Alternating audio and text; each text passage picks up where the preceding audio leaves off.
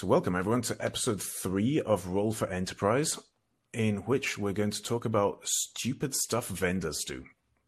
We didn't introduce ourselves in the first episodes. Uh, as we said, we hadn't yet given you a reason to care about us, but now I think it might uh, become relevant. Uh, so, my name's Dominic Wellington. You can find me on Twitter as at dwellington. And I work for a vendor. I work for MongoDB currently, and I've worked for vendors uh, all my life, as it happens. Uh, and I'm joined by uh, my colleagues, Zach. Zach, do you want to introduce yourself? Yes. Hey, everyone. Zach Silikakis. I too work for a vendor currently at Apstra and previously has been an analyst. But most relevantly for today, uh, we have with us Mike Yaniro, the third leg of the stool. Uh, Mike, do you want to introduce yourself? Because it's going to be important what you do for this episode. Yeah, so I'm on the other side of, uh, of the table from these gentlemen, um, and I work for um, a multinational, um, basically doing IT for a, a multinational manufacturing vendor. Um, so these gentlemen are typically trying to sell us solutions or something of that nature. Definitely trying to sell you something. And so we thought it would be interesting to just compare those very different perspectives. So when it comes to the tech, we can talk about the tech and uh, we can come to a fairly objective point of view. But when it comes to selling the tech versus buying the tech, those are two very different experiences. And there's some things on both sides of that conversation that the other side always finds super, super annoying. And so we just thought that would be an interesting conversation to have.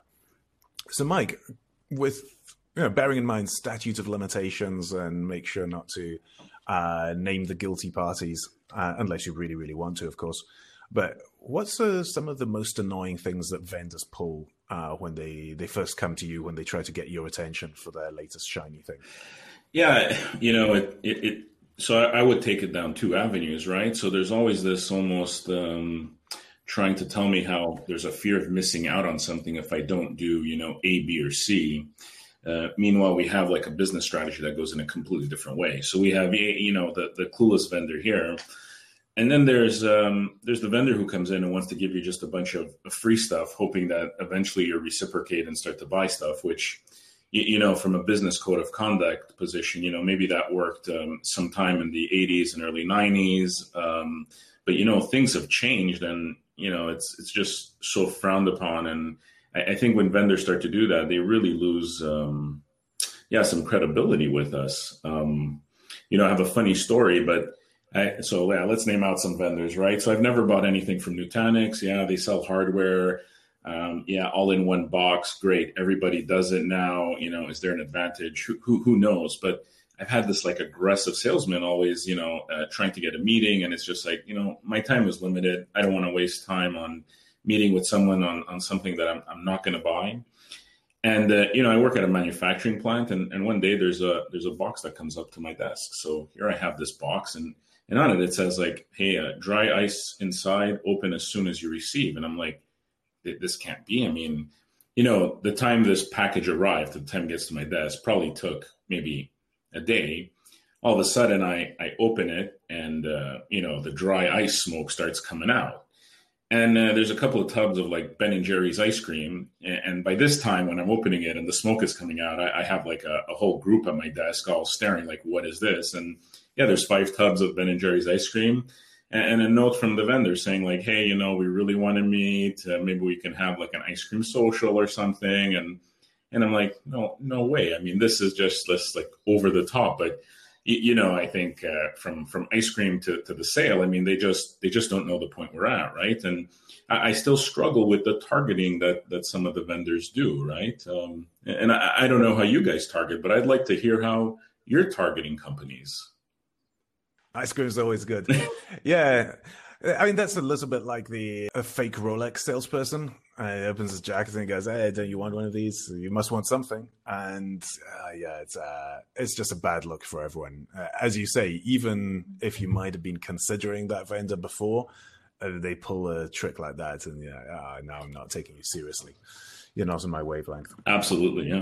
there are good and bad ways to do that. You can still try to persuade people uh, beyond just the, the feeds and speeds uh, of the product, but there's a lot more attention paid to that. Uh, you know, scrupulous people were always careful not to let gifts sway their judgment.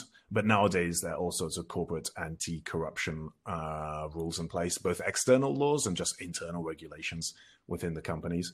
Uh, so I've had all sorts of situations where perfectly legitimate, you know, uh, a couple of USB keys and uh, a, coffee mug, that sort of thing, was refused for being some sort of a business gift.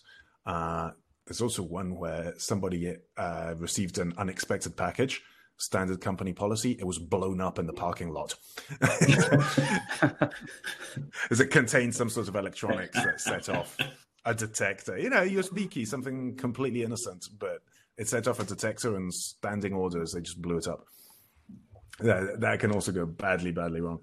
But yeah, I mean, every vendor I've worked for, we we try very, very hard to figure out, you know, what's someone going to want and get access to the people who are most likely to want what we're selling. I've I've never been in a position where everyone is going to want my thing. It's always been a fairly niche uh, type of setup. I sell very very expensive products that only a few people need, but the idea is that the people who need them really really need them, and so it's all about identifying those people and you know trying to grab them at the time that they're making a decision. There's no point going to someone when they're midway through a five year contract that they already paid for up front. Is that going to say that's very interesting. Call me in two years. Say, and I think it's you know it's hard vying for attention right now, especially now when there's no conferences, everything's going virtual. So I think you're only, only going to see more of this. I think this will pick up, unfortunately, for for a lot of these vendors in this market right now, especially for a lot of startups that are trying to vie for attention and and trying to accumulate sales and it really depends on on where you work you know so i've worked for very large organizations very small organizations and trying to vie for that attention um, you know it's difficult uh, uh, definitely I, I, think you're right, Mike. I think the times have changed though, and so there's got to be a new approach to positioning your product or having somebody just hear you out. Um, in the past, I've done some interesting things. I've had books that have been written by by certain employees. I'd have them signed, perhaps by executives. That, was very effective, and I think that's something that's I think is decent. But uh, I've seen it go the other side too. So I think you know I'd like to hear your thoughts on you know some of the other things that are probably going on around. I've seen where uh, you know. Uh, things are positioned and sold, and there's points and deals that are held back for events. I, I think that's questionable. Um, you know, but those kind of things cross the line. So I think I think there's a line, and you have to get attention. But um, you know, where when do you cross that line? I guess, right? Yeah, we really don't do the the event thing, right? I know there's a lot of companies out there that want to go to events, but you know, if we look at the COVID world for us, I think at least the way I see it, I, I think it's it's a little better for us that events are moving online. Why? Because then it gives us a bit more. Um, you, you, know, it's it's tough to pick and choose what employees go to events, but now with everything moving online, I think the employees who want to go will go and learn, and we won't get yeah harassed by by vendors who are there. I, I mean, the, the the sad take of it is a lot of vendors are still sending us tons of emails, trying cold calls and, and the fact of the matter is, the emails get deleted, 90% of it, unless by some fluke you send me an email on something that is, is really bothering us. Or, uh, and, and from a phone perspective, we're not answering phones anymore. I mean, you know, most people I know in, in uh, that do IT for a non-IT company, like they are not answering their desk phone because it's just vendor call after vendor call. It's like tele- when you get a telemarketing call at home during dinner time, it, it's kind of the same thing. It's like hard to shake these people. Next thing you know, you're getting inundated with more and more. And you know, there's work to focus on. There's there's no time. There's no time for this. Oh, definitely. Uh, to some extent, it depends on what kind of product you're selling, right? I remember at one event, I was in my vendor booth, and the booth next to us and I think you were there, Zach. Uh, the uh, the booth next to us was just doing a roaring trade because they were giving away little miniature remote controlled helicopters. And the pitch was you could uh, roll up, play a little iPad game that made you enter all your personal details. And, you know, one in however many players would walk away with this uh, remote controlled helicopter. But it was pretty frequent that someone would win. And so it was a line just round the block uh, people who wanted uh, the little remote control helicopter. And so during one of the breaks, I asked the people in the booth and I said, you know, does this add up for you? Because I'm sure you got a bulk discount buying these uh, little toys, but that's got to add up. That's got to be a significant budget. So they told me that yes, given the rate of conversion that they got and the lifetime value of a customer to them, they assumed that plenty of these people would just take the remote control helicopter, thank you very much, unsubscribe from the email, never hear from them again. But enough of them were interested. It was such a mass product in that particular market that the, the conversion worked. Our approach was completely different. In our booth, we were much more spearfishing. So what I was doing was standing in my booth right beside this queue of people and eyeballing people's badges. And I would pick out the couple couple of companies that I was interested in, and I would see someone come by from one of those companies and say, "Hey, while you're waiting in line for the helicopters, do you mind telling me something about what you do? Have a little conversation, see if they were in one of those very few." interesting roles that, that I was interested in talking to because that let me also protect my time as a vendor. I, I don't want to go chasing everybody when I've, I know upfront that 99% of people are not interested in what I'm selling a quick no is almost as valuable to me as a quick yes because it lets me move on to the next conversation. Uh, what I hate is those drawn out ones. And as we were saying in the pre show, what I really, really hated was when I'd stalked someone on LinkedIn and I'd listened to an interview that they'd done and read their Twitter feed and crafted some email that was perfect for them. I know you have a project to do a project like this, uh, I'm fairly sure you're going to need something shaped roughly like this. It so happens that I have a widget the same shape as the hole that you have, and I did something very successful with your competitor or another player in uh, the same market, but in a different place, whatever it was. Let's talk.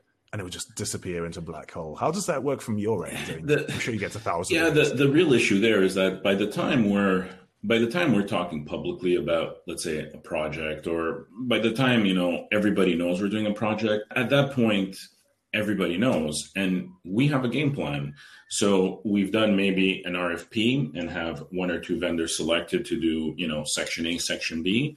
And, then you might have a vendor who comes in and goes hey we know you're doing this. This is what you really need. But at that point i mean we also have this relationship with these two vendors that have gone through an rfp process. It's not like we're to you know take work away from them to give it to someone else. I mean we're really committed and and, and to to overlay that i mean either it's like an add-on service that we really need or but that's a really hard sell once a project is going uh, unless your project starts to go sideways which okay might happen but typically doesn't if you've done the right amount of planning. I mean sure there's going to be bumps and, and, and so on and so forth. What's interesting is you know the, the company that was in the booth next to you they're, they're collecting that data right? But it's I mean, I, I, don't know how actionable it is, right? Because it's just a bunch of people that want to fly a helicopter, whatever it was. Let, let's go online, right? So if you take a consumer brand, you know, Facebook, so on, I mean, they are targeting ads towards you, right? They're gathering data. They know who you are. They know what you're looking at. Take their acquisition this week at Giphy. You know, people might say, like, why are they buying Giphy? But they're building a news organization. They know that certain news outlets are looking at pictures of uh, someone in a political place. So they know that there's going to be a story that's going to break about that political person. What are the vendors doing to get that kind of knowledge? Like, search history from certain companies' IT employees. I mean, isn't that available or is nobody able to build that data set and action that data set? Because isn't that where the value is for you guys? Oh, absolutely. And let's also keep back some of the good stuff from the vendor side because I think there's a second episode to be done where we give the vendor perspective. But yeah, absolutely. The data gathering is key. And it's really obvious to you as a customer when that, that work is not being done. That's that's a good point. I was going to bring up and really ask you, Mike. I think the way you consume or the way that companies will be consuming in the future is changing. It's changing right now. You have marketplace for AWS, you know, Azure, Google Cloud cloud, you know, all, all these different cloud companies, for example, right? So how is this going to evolve? I mean, do we really need a slew of account managers out there trying to sling this product, or does that change? I remember I was I was at a startup uh, seven eight years ago. And startups are very unique. You have to have very succinct stories. You have to have, you know, an exact fit. You have to know how to message, where to message to. Your time is is invaluable. You said it earlier, Dominic. You have to, uh, you know, if you're not interested, you have to move on fast, right? You have to fail fast. Um, but there came a point where our CEO, and I think this was brilliant at the time, said, you know, we're we're going to be fine. Let's just work with SEs that uh, we're going to call them technical account managers. And we went forward with this model, and I thought it was very successful because you knew the product. You know, um, companies seem to trust SEs a little bit more than some of the account managers, and the value. I wonder why. Yeah, right, right. But but you know, Dominic, it was very successful. Uh, not everybody's a fit for that. I'll give you that, but you know you find out which ones are and you convert them and the success rate was uh, was astronomical but i i wonder i'm not trying to say that there's no need for account managers not at all but i wonder what what that looks like in the future uh, Just curious, Mike, what you see. And Dominic, yeah, please chime in. Yeah, no, that's an interesting question. And just to extend that, and then Mike will give you a chance to answer. But I've, I've seen that model and I've seen a swing maybe back a little bit where the salesperson is expected to be much more technical, much more into the weeds of their products than they might have been a few years ago, even and the pre-sales person, whatever they're called, the application engineer, solution architect, whatever you, is still present, but is involved only in much more deep questions or hands-on activities. But the salesperson still has a role, especially in enterprise sales, large company sales, to architect the deal such that it makes sense. So they do some financial engineering so that how the deal is structured makes sense for how the customer wants to buy. How much of a reality is there to that, do you think, uh, Mike? You know, one thing that, and and I can only talk to it about what I see here here in the U.S. and, and what I see from from here in the Carolinas, where where I sit. I think you know it's it's interesting when you meet account managers, right? Because you'll have some really brilliant account managers, and, and they can talk strategy and so on and so forth. But then you start to meet the extended team, and it's like, whoa, these are the people who are going to execute, and the people who are execute, you, you know, you're you're going to end up in trouble, and or or it's vice versa, right? You have a you, you have an account manager who's not so strong, and then the behind the scenes, it's like great talent I think it's never like you're going to see the, the, from the sales to the uh, to the execution that that's great. I, I, think that's that's hard to find in some places, and I'm always like hesitant because I, I want to meet people. I want to hey tell tell me who are you selling to. I want to talk to those businesses because that's how you know um, you, you, know what's really happening, right? Because I mean they'll they'll tell you whatever you want to hear. I mean at, at some point, but I think um, you know what you guys maybe don't realize is a lot of us in IT are talking to each other about what vendors are doing, how good vendors are, and, and I think there's vendors who think it's um, you, you, know they can you know they can tell one business one thing and tell another business you know tell one business A, tell one business story B. That's all going to catch up to you, especially in this world where we're all talking and there are circles of CIOs and, and VP of ITs who are all talking to each other, understanding what's happening out there. I think that network is probably a network you guys want to get into. I, I, come previously from IBM, and IBM always said like there's those who are going to want to talk to the very technical people, and those are coming in through the C-suite, and and those are one of the two roads you're you're probably taking to to a big relationship. Right. I don't, I don't know if you guys see it the same way from like the account managers and the teams that, that come and, and deliver. Well, I think from the, the vendor side, I, I see that, and we can save some of this for next week. But uh, you know, in the past, you know, I've you know spoken with my counterparts from other vendors, um, obviously in separate areas, but in the same you know vicinity, whether it's within the data center or within the campus or you know the WAN or application or whatever it might be.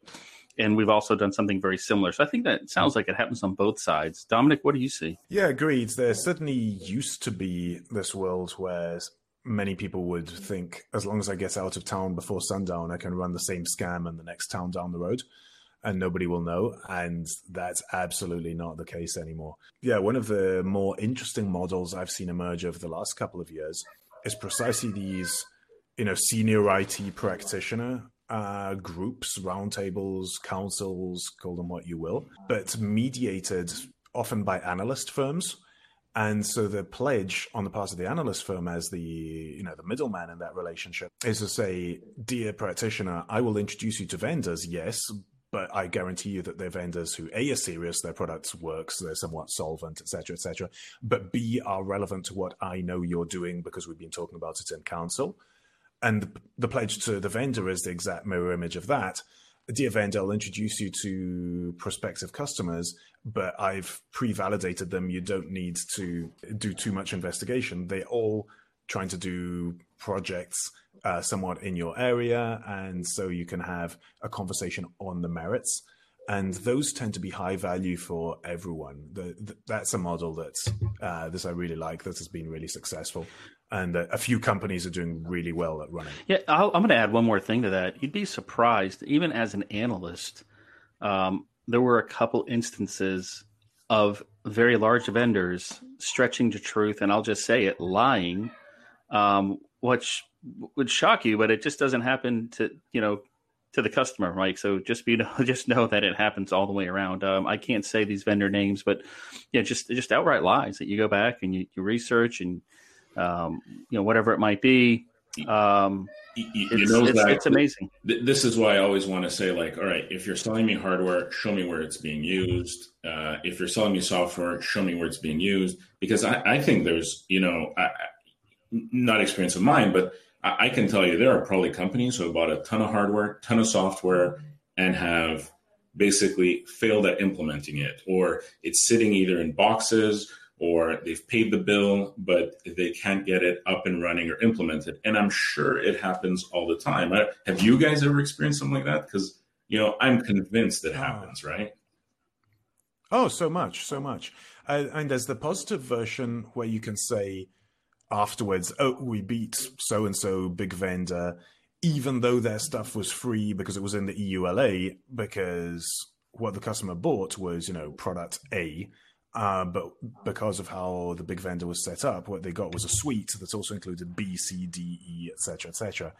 And you would come in as the little focus startup, which had one product, and technically on paper it was covered, uh, but the customer wasn't using or didn't like that particular component and was more than happy to replace it. So you might have to have some difficult conversations with procurement because on paper that need was covered.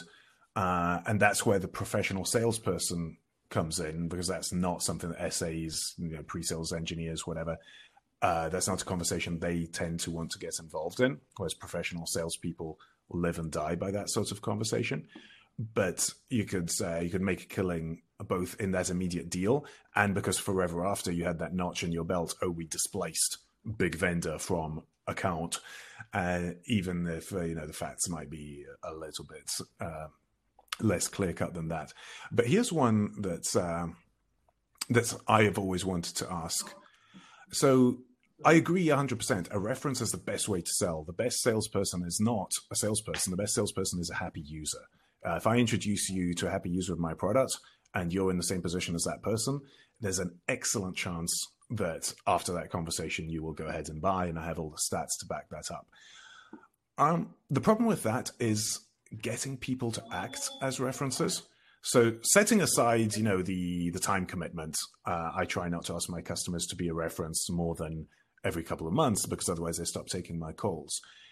But plenty of companies just have policies. We will never be references. We will not take calls.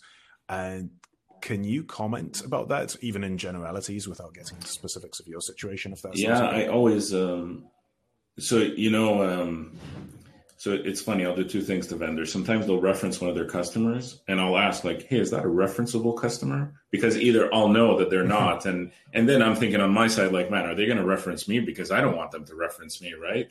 Uh, it, it's like some of these software products that that show you like all their all all the businesses they support, uh, and they might show like a large company, let's say a GE, but it might be like, you know, GE, you know, 30,000, 300,000 employees, whatever they are, but there's a group of 10 people using their software and they put that GE logo there, right? So, you know, I always look at that and I, I kind of laugh like, eh, you know, you need to take it. But from a, a referenceable side, like I asked, like, hey, did you get permission to do that? And also, I mean, if you're giving me a customer that's referenceable, I know that, okay, they're going to love the product, right? If they say something bad, and, and as I'm having a reference call, then I know, okay, well, that's that's got to be either they don't even know that they have a flaw, or this you know this cus- this this customer of theirs is is having a hard time kind of being truthful to them or something. Um, which is why I always try to find somebody using a product that um, you know I know through my network or elsewhere, and then build my perception of that company, that tool, whatever hardware, software, whatever it is, based on that, right? And I think that word of mouth and is much stronger than somebody you're going to reference, right? And and I don't know how many companies or or people in your area are built on you know building kind of a group of you know third party evangelists around their products um, I, I, think there's some companies who do it really well, right? Uh, I mean, if you look at um, you know, Microsoft, they have people who love them and hate them, but the people who love them really will, will, will you know, stand on top of a mountain and scream it. Um, it's the same thing. Like Cisco has this like people who kind of love their product, stand on the top of a mountain, scream how great they are, and then you'll find also the people who don't, right? So I, I think building that is much more powerful for companies, but then it gets harder for the small players, right? I, I think there's a big differentiation between big players in this industry and some of the small, uh, scrappy startups that we're starting to see. That's right. And they're going to get scrappier, especially in this economy and amidst COVID and the virtual events and not being able to, not being able to get out and about. So I think they're going to get scrappier, and I think it's challenging for some startups. So I, I think you're right. And, I think from a from a big company perspective, sometimes it's it's hard to go with the smaller players but sometimes there's so much value in the smaller players um, that you're starting to see companies take a lot more risk on the smaller players because I mean, if you're doing what everybody else is doing, you're just a regular company. If you want to break apart, you got to take certain risk, and I think that's where where where it comes in, right? I mean, that's exactly right. Uh, I'm so happy to hear you say that because it's been an article of faith uh, with me for a few years now uh, you know, it used to be. So here's my perspective as a vendor. Uh, please correct me as I go, but it used to be that uh, as a big enterprise IT shop, you would buy from one of a handful of mega vendors, and they would give you everything. And what you would buy would be, as I was saying earlier, you'd typically be buying for one or maybe two tent pole products that were actually good. But then you got everything else, and the pitch from the vendor was it's all integrated. We've done the work. You don't have to worry about making all these different pieces talk to each other. But what happened a few years ago was it became much easier to do the best of breed thing and get one product that did one thing well, and then use REST APIs and OAuth and all of these uh, different bits and pieces to make them talk to each other without that being a massive enterprise integration project that required you to get one of the, the big system integrator firms in for 12 months or what have you. And so that enabled uh, people to start taking a risk uh, on these startups um, just for that one function that these focus startups were good at. Yeah, and, and those benefits outweighed what I wouldn't even call it a risk. Uh, a lot of times, I think it's it's much less risky with some of these startups than it is some of the big box uh, shops. But yeah, I think you're right, Dominic. I think as we focused on the API and went up the stack, um, and, and, really the cloud helped that as well, API driven infrastructure. So I think people started realizing and, and, thinking a little bit differently. Mike, I'm curious. Uh, let, let's kind of flip the coin. And I think you touched on this a little bit, but if you can go into a little bit more, what what makes you give them a chance? You know, what what what a you know when a startup comes to you, or how, what how are they successful with you? What what makes you go out there? Do you do your research? Do you is there a certain pitch? How do they reach you effectively? You know, that's it's interesting because I I think some of it is yeah we heard of what they're doing. Um, they're talking in maybe some industry channels, right? So we're we're heavy manufacturing. Maybe they're they they are talking in like manufacturing circles at manufacturing conferences, not IT conferences, right? So that'll make us uh, maybe stop and listen. Um, but also, you know, some of it is we do our research, right? It's not so much, I mean, typically when you start a relationship, we're doing research trying to find a vendor. And not so much the vendor coming to us, right? And and then we have a couple of examples. The the thing that, um, and this is just me speaking, the, the thing I tend to like about some of the smaller players is they're typically not going to nickel and dime you over every little thing. And they're typically great at execution. I mean, there's no scrappy startup that is terrible at execution, or they wouldn't be there, right? Um, typically, or at least not for long. at least not for long. But yeah, exactly. And you know what they probably struggle at is marketing and how to how to to to give their pitch, right? Because I mean, I have worked with some vendors who have been so great, and I'm like, man, if those guys team and could tell their story, they would be really like out there, you know, like they're just so undervalued. That's right. Yep.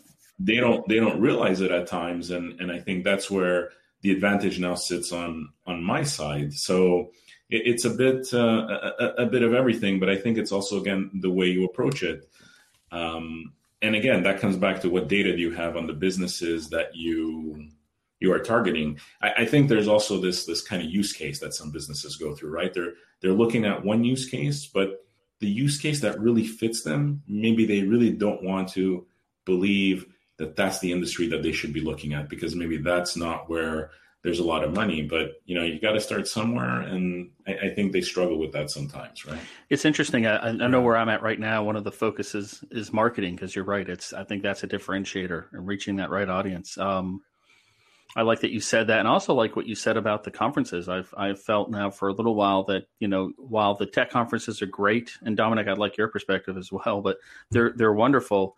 But those focus conferences, whether it's it could be a media vertical, so is it the National Association of Broadcasters? It could be oil and gas. You know, do you go to their, you know, their conferences? Uh, you know, I, I, think those are just as impactful, but they are missed upon a lot of companies, especially startups. I, I don't see a lot of startups at some of these other conferences and, and that could be for a multitude of reasons. But um, yeah, Dominic, I think that's an interesting perspective. Yeah, absolutely. It's, it so happens that right before we got on the podcast, uh, I was reading a post on LinkedIn uh, saying, "No, I live in Italy," and someone on LinkedIn was saying, oh, "I've been trying to sell IoT gear." to the retail channel in Italy and I was getting nowhere and I was getting nowhere and I had the best stuff and I put together all this amazing collateral about how good my IoT gear is. And then I had an epiphany and I was talking to a supermarket chain and I stopped talking about IoT gear and I started talking about his uh, prosciutto slicing machine. And I said, look, the slicing machine goes down. You can't slice prosciutto. You lose the revenue of slicing the prosciutto for your customers for that day or multiple days until you can get the uh, the service department to come out. Wouldn't it be better if uh, you had something that could a tell you instantly that thing has failed, and B, maybe even gather metrics from it continuously and give you an idea when it's going to fail so you can take that machine out of service, get it repaired beforehand. She found the use case for for that and she puts it in terms that that, that buyer wanted that's to hear. Right. And so yeah, that's uh, what I think we need to be doing a lot more of. So the good vendors try to do that. We try to put together these use case stories in the context of a job to be done. That's a framework, and we can touch on that when we we do this the other way around, and Mike gets to ask us questions.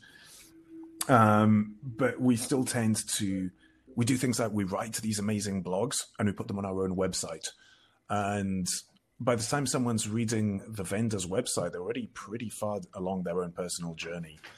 Most of us need to do a better job of going to where our prospective users already are and putting information out there that they may find useful and interesting and relevant, and that maybe guides them to investigate us more deeply as vendors and our technology and make their own decisions. So there's a, again, there's a framework for that. There's uh, the day zero. Uh, so before you even get to the day one, the, the first conversation, the first contact point that you have uh, between vendor and prospective customer, you have all of this stuff that's happening that's uh,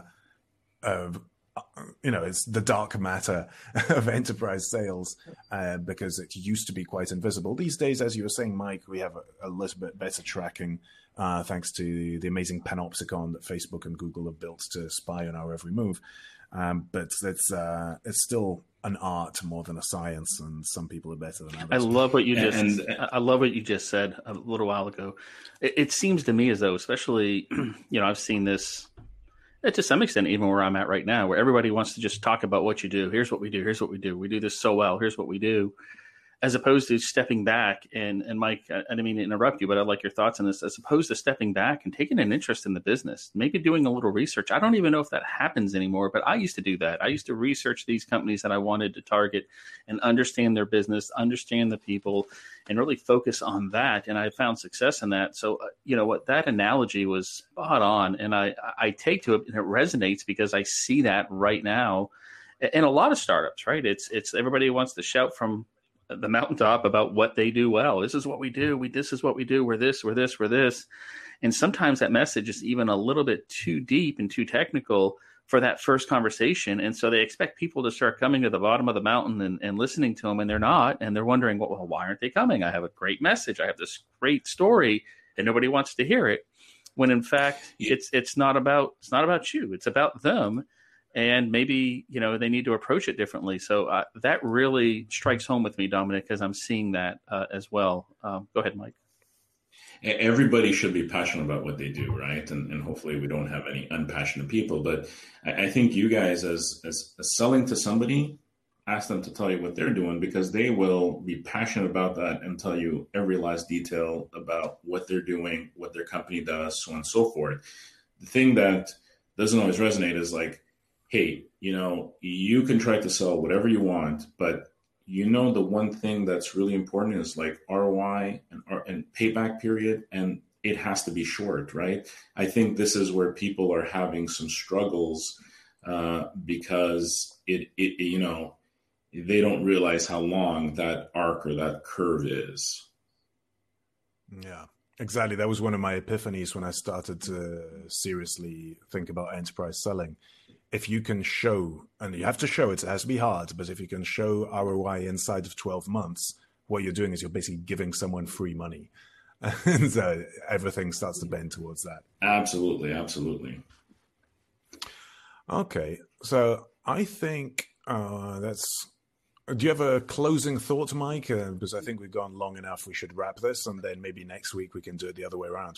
I think it's just, um, you know, stop the the email blasting, the cold calling. Understand what those businesses are are going through and what they need. Um, truly, um, don't try to make uh, something you're selling fit, but yeah, vice versa. I, I would say that's uh, that's the core of it. So, and, and, I think a lot of it is gonna a lot of the marketing um, is gonna change uh, within the next year here. So as as the consumer market proliferates enterprise, right, or starts to change the way enterprise looks at it, I would say.